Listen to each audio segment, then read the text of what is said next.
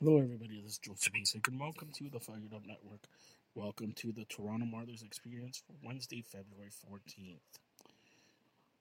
Today, the Toronto Marlies took on the Wilkes-Barre Scranton Penguins. Wilkes-Barre defeated the Toronto Marlies by a score of 6 to 1. The Marlies are back in action Friday in Belleville at 7 p.m.